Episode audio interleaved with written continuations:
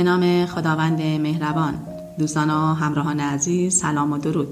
شنوندگان و علاقمندان پادکست داستانهای فارسی واقعی، ترسناک و شنیدنی. به کانال پادکستوری خوش آمدید. آرزو می کنم هر جایی هستید حال دلتون خوب باشه. داستان گربه سیاه نوشته ادگار آلمپو به ترجمه جناب محمود سلطانی رو براتون آماده کردم. امیدوارم از شنیدنش لذت ببرید. پس تا آخر ویدیو با من همراه باشید.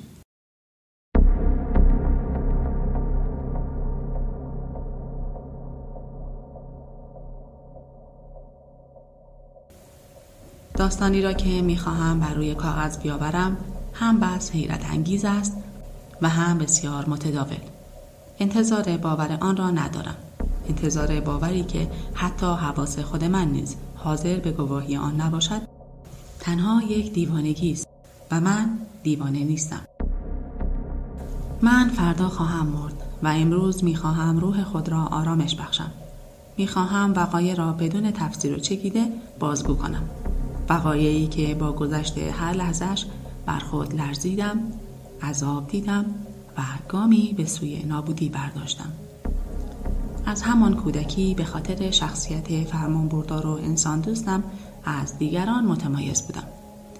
رقت قلب بیش از اندازه سبب شده بود تا رفقا تحقیرم کنند. شیفتگی ویژهام به حیوانات پدر و مادرم را بران داشت تا اجازه دهند انواع گوناگون آنها را داشته باشم و تقریبا تمام وقت خود را با آنها بگذرانم. خوشترین لحظات هم هنگامی بود که به آنها غذا می‌دادم یا نوازششان می‌کردم.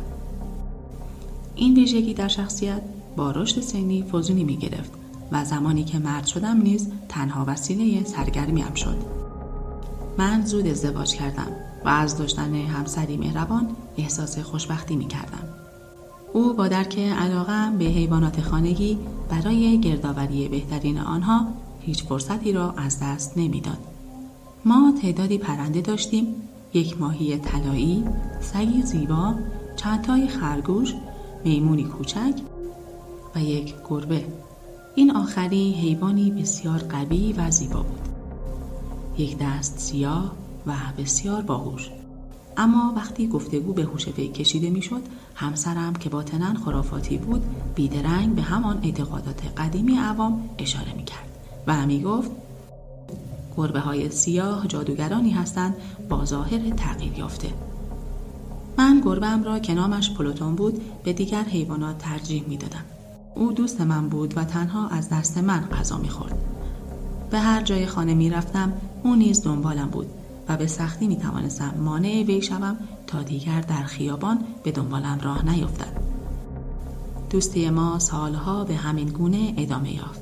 سالهایی که با گذشتشان اندک اندک مجموعه شخصیت و خوی من به خاطر زیاده روی بیحد در پاره از کارهای شرماور تغییر کرد. هر روز بیش از پیش گوشگیرتر، زودرنجتر و نسبت به احساسات دیگران بیتوجهتر می شدم. به خودم اجازه دادم تا با همسرم تندخویی کنم و خودخواهی های مبالغ آمیزم را به وی تحمیل کنم.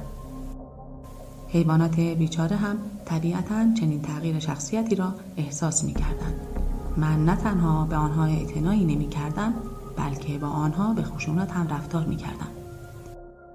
با این وجود تعلق خاطر به پلوتون هنوز ما نمی‌شد تا با او رفتار بدی داشته باشم. دیگر هیچ گونه احساس ترحمی نسبت به خرگوش ها، میمون و حتی سگمان نداشتم. و اگر تصادفا در مسیر حرکتم قرار می گرفتند وجودم انباشته از شرارت و بدجنسی می شد و چه شرارتی می تواند با شرارت ناشی از نوشیدن الکل قابل قیاس باشد و سرانجام پلوتون که دیگر پیر و کمی تندخو شده بود به شخصیت بدنهاد من پی برد یک شب هنگامی که مست مست از پاتوق شبانم به خانه بازگشتم احساس کردم گربه از نزدیک شدن به من پرهیز می کند. او را که گرفتم از ترس خشونتم دستم را گاز گرفت و خراشی جزئی ایجاد کرد. به یک باره خشمی اهریمنی بر وجودم استیلا یافت و از خود بیخود شدم. گویی روح انسانی از کالبدم پر کشیده بود. به سبب زیاده روی در شرابخواری کینه شیطانی تار و پود وجودم را انباشت. از جیب جلیقم چاقویی بیرون آوردم. بازش کردم. گلوی حیوان درمانده را گرفتم و در یک آن یکی از چشمهایش را از کاسه بیرون آوردم.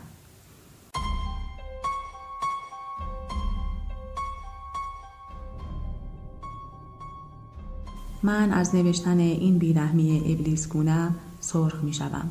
می سوزم و می لرزم. صبح با از میان رفتن نشانه های الکل شب پیش منطقم بازگشت. به سبب جنایتی که مرتکب شده بودم احساس پشیمانی و نفرتی بند وجودم را فرا گرفت. اما این احساس بسیار مبهم و ضعیف بود و به روحم لطمه چندانی وارد نیاورد. باز به زیاده روی به میگساری ادامه دادم و خیلی زود خاطره جنایتم در پس گیلاس های شراب گم شد. گربه آرام آرام بهبود میافت و گرچه قیافه ترسناک پیدا کرده بود اما به نظر می رسید زجر چندانی نمی کشد. به عادت گذشته در خانه می گشت. اما همواره وحشت زده از نزدیک شدن به من پرهیز می کرد. ابتدا تهمانده احساس عاطفی هم از فرار آشکار موجودی که پیش از این آن همه مرا دوست می داشت جریه دار می شد. اما این احساس هم به زودی جای خود را به کینه داد و ذهنیت تبهکارم در سراشیبی غیرقابل بازگشت افتاد. در چنین ذهنیتی دیگر جایی برای فلسفه وجود ندارد. انحرافی که مرا به سوی آزار و سرانجام ارتکاب جنایت نسبت به آن حیوان بیازار کشان عشق به شرارت و آتش بیپایان روحم بود برای خدازاری.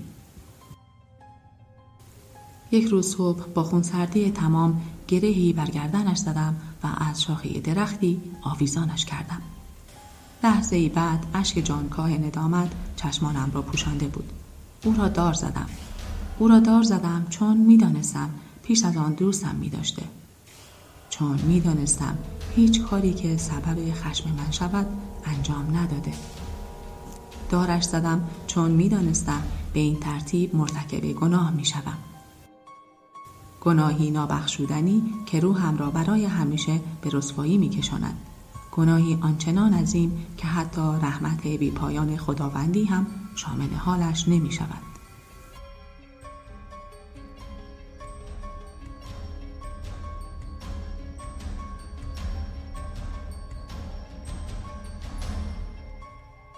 شب همان روز جنایت به دنبال فریاد آتش از خواب پریدم.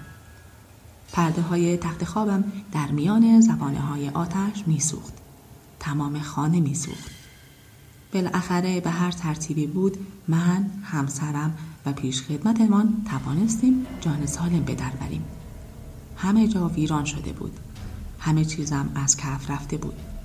از همان زمان دیگر در نومیدی قلتیدم. گرچه آنقدر ضعیف نیستم تا در پی رابطه میان جنایت خودم با آن فاجعه باشم. اما وقایع زنجیروار بعدی را هم نمی‌توان نادیده گرفت.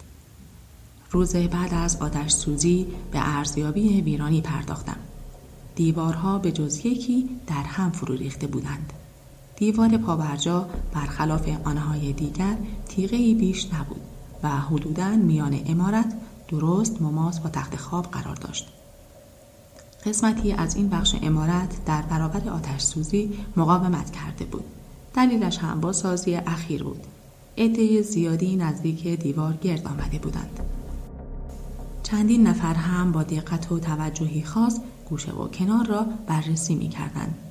عبارات شگفتآور است، عجیب است و نظایر آن کنجکاویم را برانگیخت. نزدیک دیوار رفتم. تصویری برجسته بر سطح هنوز سفید دیوار حک شده بود. تصویر قولاس های یک گربه. وضوح تصویر حیرت آور بود. حیوان با ریسمانی بلند به دار آویخته شده بود. از دیدن آن هیبت شبهگونه بر جای میخکوب شدم. برای چند لحظه وحشت سرتاپهایم را فرا گرفت. اما بلا فاصله به کمک منطق قضیه را برای خود حل کردم. من گربه را در باغ دار زده بودم و به دنبال فریاد کمک جمعیت زیادی وارد باغ شده بود بنابراین بیشک کسی ریزمان حیوان را باز کرده و از پنجره اتاق به درون پرتاب کرده بود تا مرا از خواب بیدار کند و حیوان بیچاره در همان حال پرواز میان دیوار دیگر اتاق که در حال فرو ریختن بود و دیوار سالم له شده بود ترکیب گچ تازه دیوار و آمونیاک جسد هم باعث ثبات تصویر شده بود.